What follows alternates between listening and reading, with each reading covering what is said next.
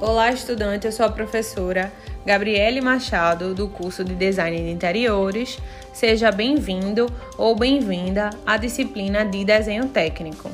A primeira competência dessa disciplina irá tratar sobre as noções básicas relacionadas ao desenho técnico. Ao longo dos estudos nesta competência, você conseguirá compreender a importância do desenho enquanto uma linguagem de comunicação não verbal e visual.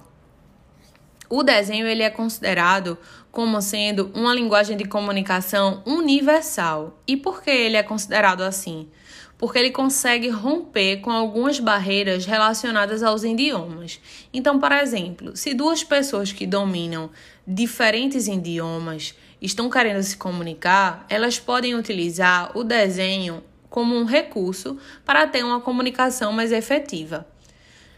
E mais especificamente, falando sobre a questão profissional, o desenho ele se configura como uma das principais formas de comunicação entre o profissional da área do design de interiores ou o arquiteto com o seu cliente.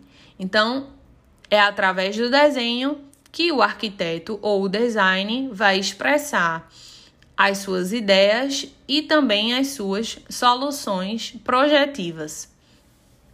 Além disso, você também conseguirá entender nos estudos dessa competência o que é uma perspectiva, quais são os tipos de perspectiva. Você também vai entender os diferentes sistemas de representação, os diferentes tipos de projeção, ou seja, nós temos as projeções cilíndricas, nós temos as projeções cônicas, os tipos de projeção cilíndrica, os tipos de projeção cônica. Então, essas propriedades estarão explicitadas no conteúdo da primeira competência do nosso e-book.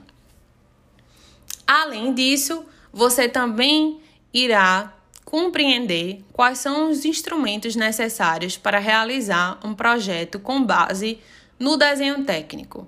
Você irá entender a função dos esquadros, a função do escalímetro, a função do compasso e a importância desses instrumentos na construção de um projeto com a utilização dos desenhos técnicos. É, convido a vocês a se inscreverem no nosso canal do YouTube para ter acesso a mais materiais. Acesse o EducaPE e procure o curso na playlist e não esqueça de indicar para os seus amigos também. Até o próximo podcast.